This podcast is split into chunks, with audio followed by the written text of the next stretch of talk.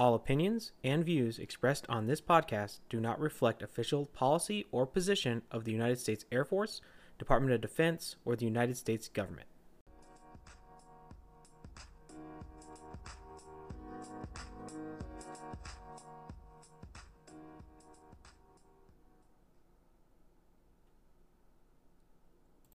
Airmen, soldiers, sailors, marines, guardians, and all the rest of you humans out there, and welcome to Engaged, a joint base McGuire Dix Lakehurst Diversity and Inclusion podcast. I'm your host, as always, Chip, And I'm Rafi. and today we have with us an airman from Joint Base McGuire Dix Lakehurst, assigned to the 621st Contingency Response Squadron.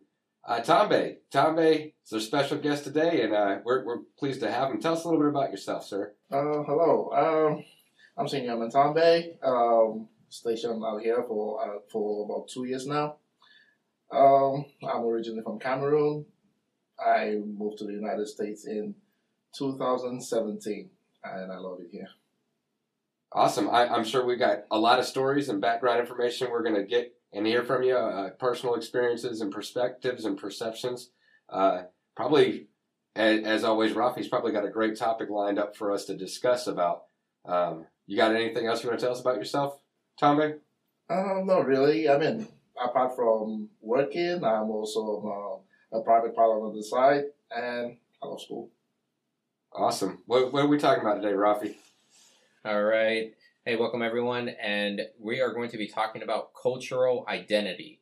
So, what cultural identity is, it's a part of a person's self concept and is related, but not limited to, their nationality, ethnicity, sexuality, ability, religion, social class, generation, or any social group that has its own distinct culture. So, for example, the military, um, and so on. So, uh, I'll give you guys an example, and this one, this one is a real person. I'm, I'm not going to put put their name out there, but um, a Jewish woman born in Iraq, living when living there since she was ten, then being raised in Dusseldorf, Germany, with an American father from Texas and a graduate from MIT, also being a U.S. veteran. So that is, that is an example of culture identity. You can kind of see it in this extreme example, but you could kind of see all the different um, identities that and cultures that are mixed into that person. And when we talk a little bit about culture, I want you guys to think about um, when when it comes to your ability and and also the the social groups. So kind of think like in the military and the social groups as well that are in the military. So small group identity. Um, I think the best example of this that we can look at is is the Marines. You know, the idea of like once a Marine, always a Marine. Hey, Marine, like like wherever they go. Um, and and that's an example of like that that that that social identity that's that um, that cultural identity that appears from that. So with that, um, you can see like the over overlapping identity markers within there, and the identity instructors, and and the, how the identity um, interacts with each other, with like one another, and shapes us and, and our views of the world as well. And it's some of it can kind of be fluid as well as I'm going into this definition. So there are hard identities and then there are soft identities as well. So like a hard identity is something you can't really change. And the main reason you can't change it is probably because we don't have a time machine and we can't control certain things like where you're born, how you're raised, things like that. You can't change those type of things right now. But other things are also are, are kind of changeable. So think about religion. You may be a very religious person, um, following a certain religious set, and then you may decide to change your religion, and that that that that means some part of your cultural culture can change. You still have some of those aspects that you were raised with, um, if you look at it that way, but but that cultural identity it has been changed. So, all right, so that was a that was a great summary on on all all the different kinds of cultural aspect. I, I was also thinking of like education level that has something to do with your own personal culture. Uh, Tommy, I we talked earlier. We've known each other for a couple years at this point. Um, we both know a little bit about each other. I, I have a very based off like just seeing both of us at surface face value.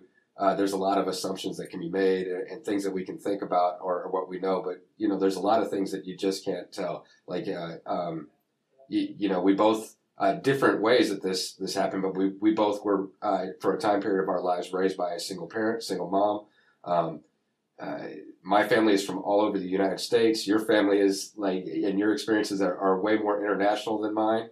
But if you just look at us and, and we didn't talk or we didn't say anything and we showed up in uniform somewhere, that other than skin color, uh, that there's not too many different things. We'd be assumed that we were airmen in the military, uh, but there's obviously uh, a lot of different perspectives and ideas that we have on life.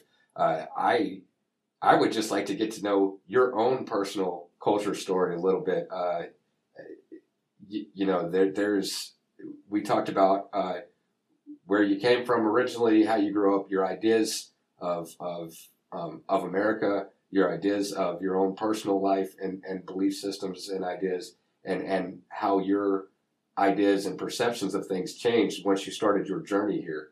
I, I and so we can understand that like exactly how the, the example you gave us earlier, Rafi, uh, just because somebody appears one way or because they're from Dusseldorf, Germany, doesn't mean anything. Like they're, the, you know, that's an Air Force veteran still, but you would never know that unless somebody opened up and talked to you. So, uh, yeah, let's let's hear a little bit about you.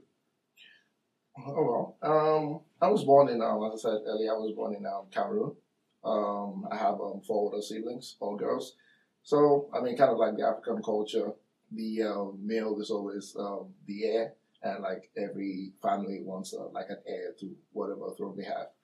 So um, I grew up uh, middle-aged family. My dad was a um, police commissioner. My mom has been a nurse. Uh, we grew up in a uh, in a suburb, in a suburb of a town called Kumba. It's like the commercial capital of um, Cameroon. That's where you have like a huge market for transit and uh, for transit between goods uh, for goods between um, the economic capital of um, Cameroon, Douala, and um, Nigeria. So it's a it's it's it's a whole marketplace. Education wise, I did go to private schools, private um, day schools, and then once I hit middle school, I went to a minor seminary up till 2009 when my dad died, and um, I, on my own accord, decided to leave because that was his journey for me, wanting to go through a minor seminary with him being um, uh, Christian Catholic. Right. He, yeah, he well, he wanted me to go to minor seminary with the hopes I might be a priest one day, but I guess life had some other thing planned for me. Right. Right. Yeah. yeah so I mean, after he died, um, uh, I pretty much learned to be like a man on my own, um, not like solely dependent, but uh, knowing I had sisters and they were like far ahead in education and all that, so kind of make those sacrifices for them. So in turn, I could be in a much better situation of, of my own and with um, financial troubles being with my for my mom being a single parent. Yeah, it was kind of, it was it was kind of tough. It was kind of tough growing up. Yeah, at that at that particular point. Right. I, I imagine just the uh, the socioeconomic structure. The, you mentioned you, you came from a middle class family when your father was around. Uh, I imagine uh, he was a, a, big provider financially for the household. So you, you kind of switched from a different culture, at least uh, money wise, from from maybe a, a, upper middle class or middle class family to to you, you guys were a little bit tighter on money. Yeah, exactly. Yeah, I mean, like, and uh, like at one point we, we became so fortunate because uh, we had um, his his side of the family, his cousins, like literally come in and help um, education wise for my um, my older siblings uh, until when they uh, traveled abroad for education, and then yeah, I mean, we at that in that aspect we, we became we became we became lucky in such a way. I was like the only person from my household left back home in Cameroon with my mom because we had I have a, I had sisters in uh, Russia, in England, uh, currently in Belgium, and in France. So they all left, and that kind of gave me a leeway. Right. To, yeah. at, that, at, at, that point, I had uh, I had some sort of stability because I could not only rely on my mom, I could not rely on my sisters who, like with their part time jobs they have out there, kind of support me financially. Right.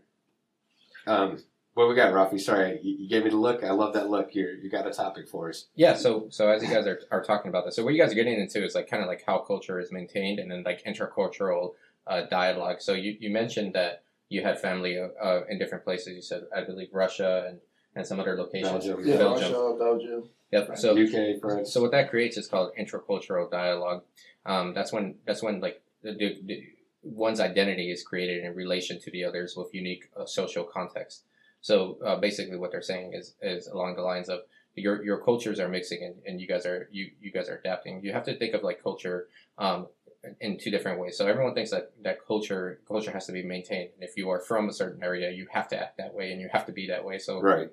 so, for example, you you being from from um, from Africa, they, the the continent of Africa, um, they, they they they like to uh, stereotype that that continent, and a lot of people will do that, and they, they expect you to act a certain way and, and and be a certain way. And then there there's also unique things about about your country that we talked about um, previously, where you Yeah, where, specifically Cameroon. Yeah. yeah, yeah. Specifically, um, it, it's its its location and, and, and its culture is more related to a different country than than than um, than, than what people would expect. I was wondering if we could we, we could touch a little bit on that, but before we do, I just want to um, point out to our to our viewers that that culture is being maintained by collective knowledge, such as like traditions, heritage, language, um, artistic uh, views, uh, norms, and customs. So so that's how a culture is maintained, and there, there's nothing wrong with maintaining your culture. So if you go to a go to a new country, or if you go to somewhere somewhere different, like maintaining your culture is is is, is actually okay. Um, it does sometimes will it, it does sometimes uh, cause cultural conflict, which we'll get to in a minute, and I, I I'll give you guys an example of that one before we do. But I do want to talk a little bit about about uh, your cultural norms from where you are, but um, I'll give you this example of where it can be cultural conflict. So um, when, I, when if you consider how uh, Koreans like to eat, um, when when in, in some parts of, of Korea, uh, they they prefer um, to show uh, that the chef that they really do appreciate their food by by uh, chewing loudly, um, and that is a way of, of showing appreciation for the food for the food. The food is, is very good, um, and and that's something that that I learned while I was actually stationed in Korea, and I thought it, was actually quite quite amazing. But a lot of Americans um, in our culture, if you're chewing loudly and, and, and doing that, that, that is a sign of being rude. So so you can some, sometimes have cultural uh, conflict, and and and understanding um, cultural conflict is, is is very important because if you do have uh, say subordinates, or if you do have military leaders um, that are that are from different different areas of the world, um, you, you, may have these cultural contexts, and you might you might think that uh, something they are, they are doing is is wrong or weird, and you might not you, just might not understand it. Um, we gave that example before um, with with uh, with people from Philadelphia and and what the comfort stance is, and for most most people growing up in the streets of Philadelphia, and that is a subculture within Philadelphia. They they like to cross their arms and give you their ear. But if you do that in LA, that would be, what do you, I don't want to talk to you. Right. so, Right. so yeah. All right, I'm gonna try and put this all together because you hit me with like multiple things, and my brain went in four different places at once. So earlier, Tambe, you and I were talking. Uh, we we went. We were talking all kinds of stuff. Uh, history of of uh, Africa, colonization of, of different countries, um, and we talked about how uh, initially the Germans had kind of set up that area. You gave us a rundown of the the swapping between the different European nations, but you had talked about. Um, your family, how, how your family associates with a part that was actually more closely related to Nigeria instead of Cameroon. And at some point, they realized that belief wise or idea wise, they were actually more Camerooni, uh, or they were actually Cameroonies, and they broke away from Nigeria and became a part of Cameroon totally, completely. So uh, that's that's what we were talking about, Rafi, initially, right? That's what Yeah. we were. Yeah. So please, like, if if you can. Uh, elaborate on, on, on that whole history lesson that you, you kind of gave us earlier uh, for our listeners, uh, you know, about just the different kind of cultures, European cultures that influenced um, at Cameroon, and especially your part of Cameroon throughout the years. Okay, so um, basically, uh, I'll, I'll just put this in a summary. Um, the Cam- Cameroon was discovered by uh, the Portuguese to begin with. Yep, sorry, forgot about that part. Yeah, it was discovered by the Portuguese um, initially, and that's where the name um, Cameroon comes from, from um, um, a river where they found prawns. Uh, so they call it Rio dos Camarões, the Okay. river, river of prawns. So that's where the origin of the name Cameroon came from. And then during the annexation of, uh, of Africa, you had the Germans come in and literally switched the name to Cameroon, spelled with a K and with a U N. Up till the uh, up to the World Wars, uh, the First World War, uh, where the Germans lost um, ground on the on the Allied troops, uh, the country was split between between French and English. The reason being, the French had a dominating presence already in Central Africa. So you're talking about Central African Republic, you're talking about uh, Niger, uh, Niger. Right, right, where I stayed at. Exactly. Yes. The, um, the uh, Congos, uh, Brazzaville, and uh, Kinshasa. And then you had um, a dominant English presence in the west of Africa. So you talk about Nigeria, you talk about parts of um, you talk about parts of Ghana, you talk about Ghana, and, and right, we're talking United Kingdom English. Exactly, United right. Kingdom, the British, yes. So um, during during that um, during that split where the German colonies were being distributed among the, the allied nations of Europe, you had this little part of Cameroon, which was literally almost had like had the same culture with um, with eastern Nigeria. We talk about people from uh, people from the, the Calabar region of Nigeria, that's uh, south southeastern Nigeria. So you had this group of people, and then you had you had this group of people from this tiny part, which is now the English part of Cameroon, literally have like similar cultures and identities with them.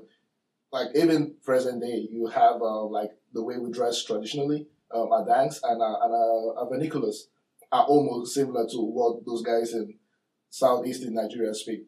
Right.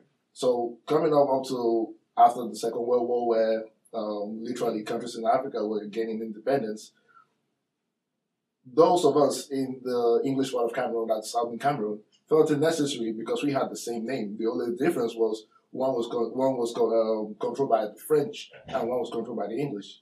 So they felt it necessary for us to vote on which part we wanted to join. Did we want to join Nigeria because the British were leaving?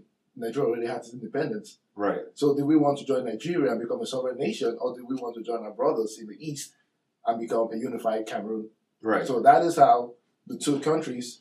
That's how we voted to join our brothers in the east, and that is how we became Cameroon. One country, two languages, and tons of different identities and cultures. Right. French, even though the French and the English, they have two different cultures, two different manners, and in, in everything.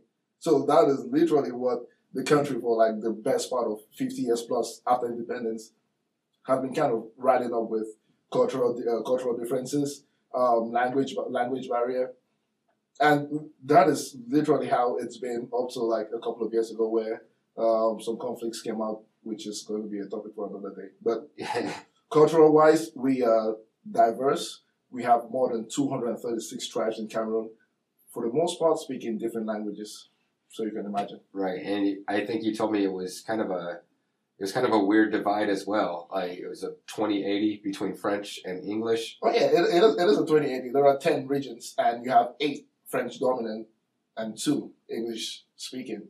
So yeah, it, it, it's it's very even in that part. And you have like majority of the population in the east.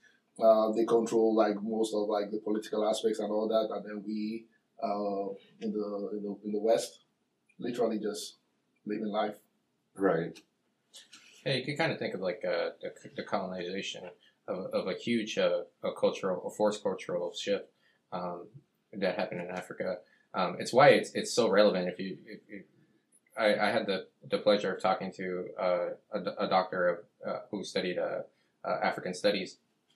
Um, she's actually here at JBMDL, and she she taught one of the courses that I went through, and um, she she she talks about how why it's so important um, to understand the colonizations of in in in Africa and, and the culture that happened. I think we, we spoke about this earlier, but but um, Ethiopia is one one of the only countries uh, on the continent that, that was able to resist the colonization, um, and, and but it doesn't mean that that its culture didn't shift from it.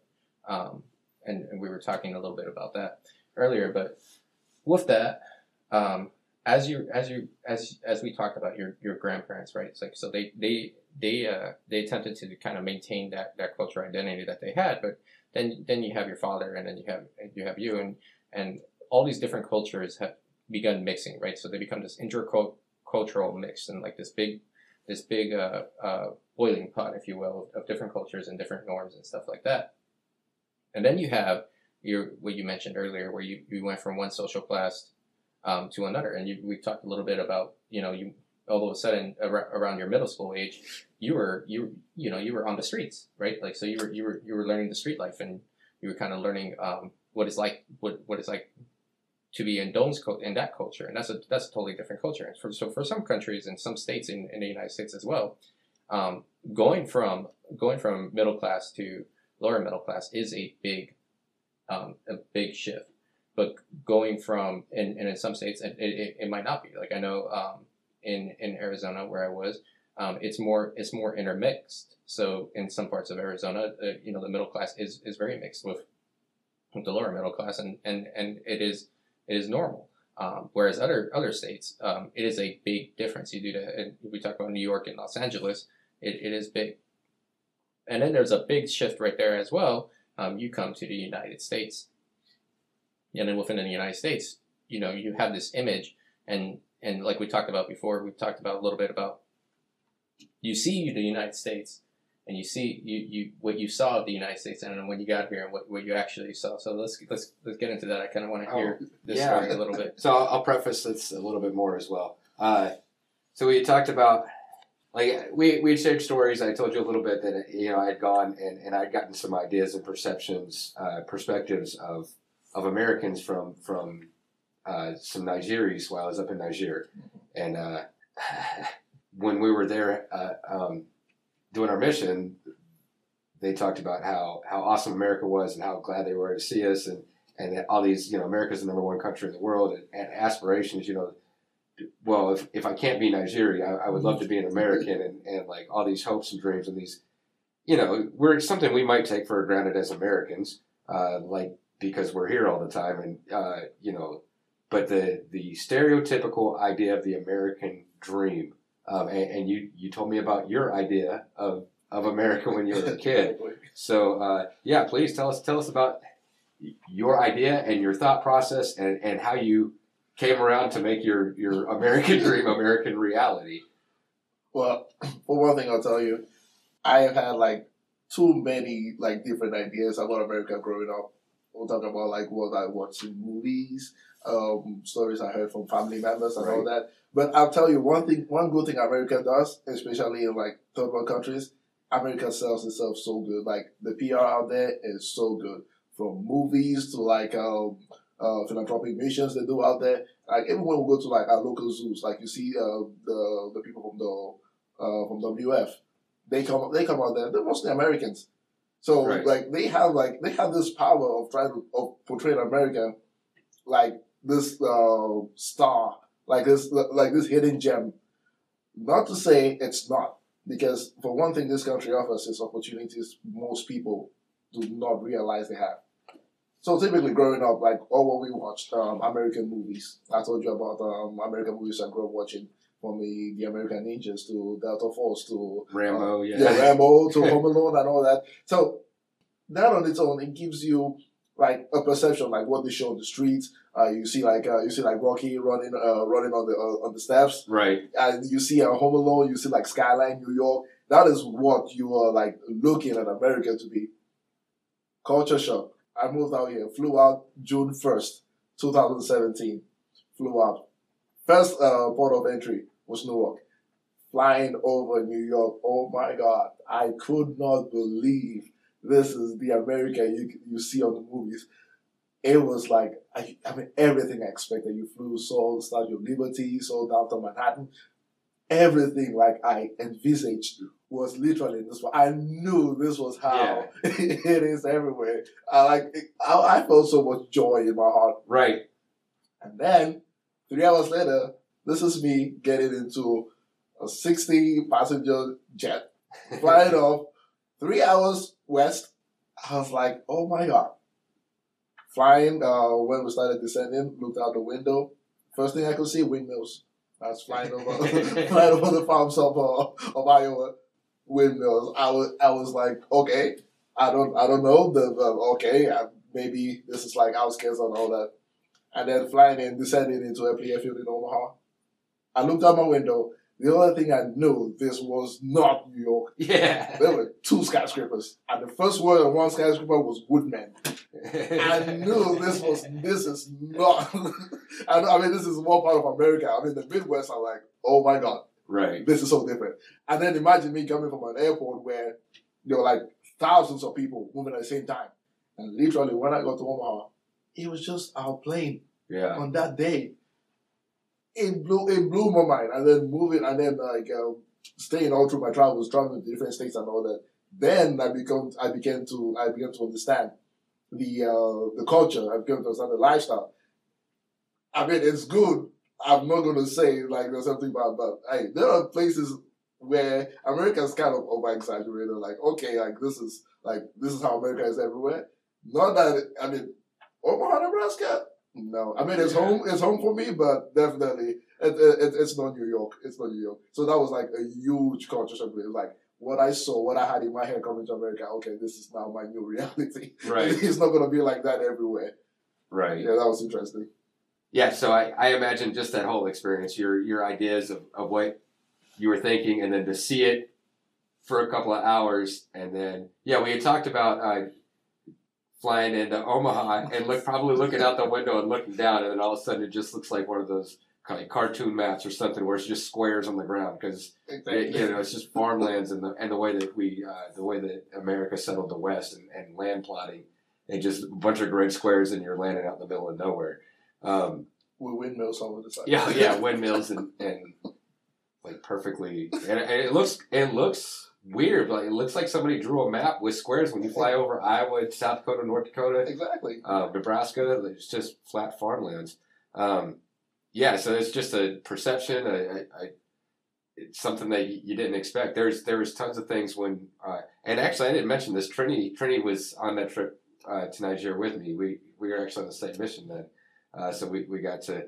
I I didn't know what to expect. I did get quite a bit of uh, cultural information before we took off for Nigeria. Got plenty of reading material to to, to understand uh, all the different um, influences. Especially we were in the middle of Nigeria, so there was a lot of uh, there was a lot of travel going through uh, all through the continent of Africa there. But uh, I, I don't know what my life would have been or what my ideas on, on Nigeria would have been if all I had seen was movies or just an idea of uh, people from Nigeria showing up every once in a while, you know, taking care of animals or something nearby me, or or humanitarian or phil, phil, phil I'm going to try to say this because you said it way better than I did. Philanthropical philanthropy. yeah, yeah. There, see, God, you said it so beautifully. Uh, I mean, yeah, that uh, like uh, that is that is one thing that's true because, like going to school and all that out here, I've never been in uh, an environment where it's been like exclusively um, people not my skin color. So it was kind of a culture shock. And also, when I went to basic training, um, there were a whole bunch of uh, folks from um, suburbs in um, of Illinois yeah, who've never actually been in the same room for more than a day with a person with a person not of the same colors. right. So, I mean, yeah, I've seen I've seen quite a bit of the of the culture shock on both sides. It's quite it's quite interesting when you get people's uh, point of views. Right. Yeah. I, I mean, I guess that kind of ties into a subtopic or another topic that you wanted to bring up, right, Rafi? Yeah, so what you guys are, are kind of expressing here is, is uh, stereotypes, and I'm going to give you guys a definition of stereotypes real quick. So it's like a wild, it's a wildly held, widely, wildly, uh, widely held uh, belief that, and it, it, it is fixed on an oversimplified image or idea of a particular type of person or thing.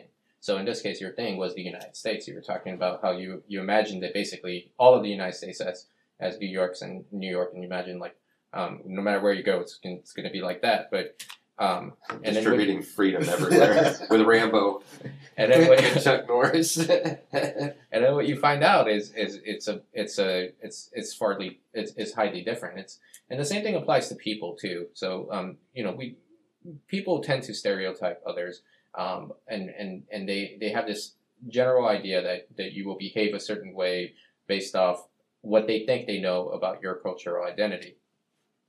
Um, so I'll give you this example. Um, you can you can take a look at at uh, someone from Ukraine, and and people will tend to think that they will they will behave in a way that that um, is very stereotyped to how they would they they perceive them. So they might they might a lot of them will be stereotyped as a as a being Russian because they have uh, to what sounds like most most most people um, it sounds like that they have a Russian accent, and they might actually speak Russian, but but their cultures could be there could be very different, and they could have had a very different um, growing up as well. So um, that is stereotypes, and I think I think there there there are times where stereotypes can also be good. So you have you have an example of, of good stereotypes where um, people uh, will will look at you and they based off your your background. So say for example, stereotyping your education.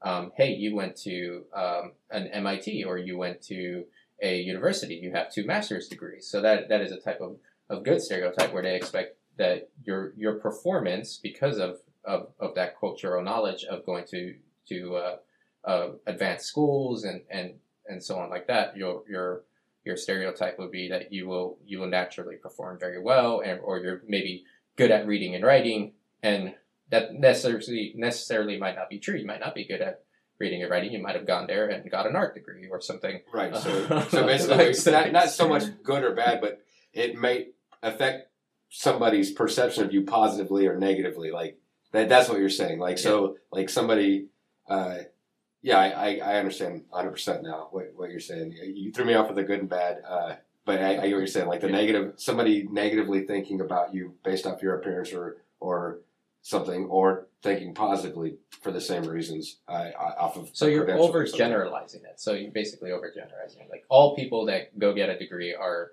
are extremely smart. That's an over over generalization. I Right. we've I think we've all met met someone that that uh um may, might not be. right I am I am an example of that. Yeah, I yeah, I'm the example of somebody who doesn't have a degree and is, uh, you know, somewhat. No, I'm not. I'm just as much of an idiot as you. yeah, and on that on that note, we're gonna have to take a small break. Uh, join us next time while we continue this segment on cultural identity with Tambe. Talk to you later, engagers, humans. Bye. If you like that episode, please like and subscribe. Also, follow us on Facebook. If you wish to make contact with the JBMDL Diversity and Inclusion Working Group, please email 87abw.cvb.diversityinclusion at us.af.mil.